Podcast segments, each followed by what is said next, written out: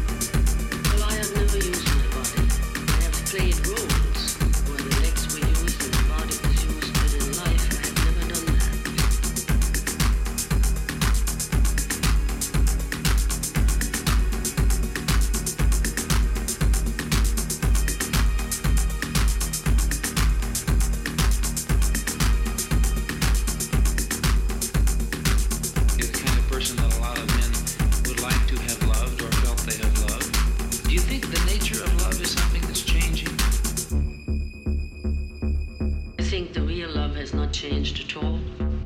People call all sorts of relationships love. They know themselves that it isn't so, but they say it in order to make it valuable, in order to make it allowed.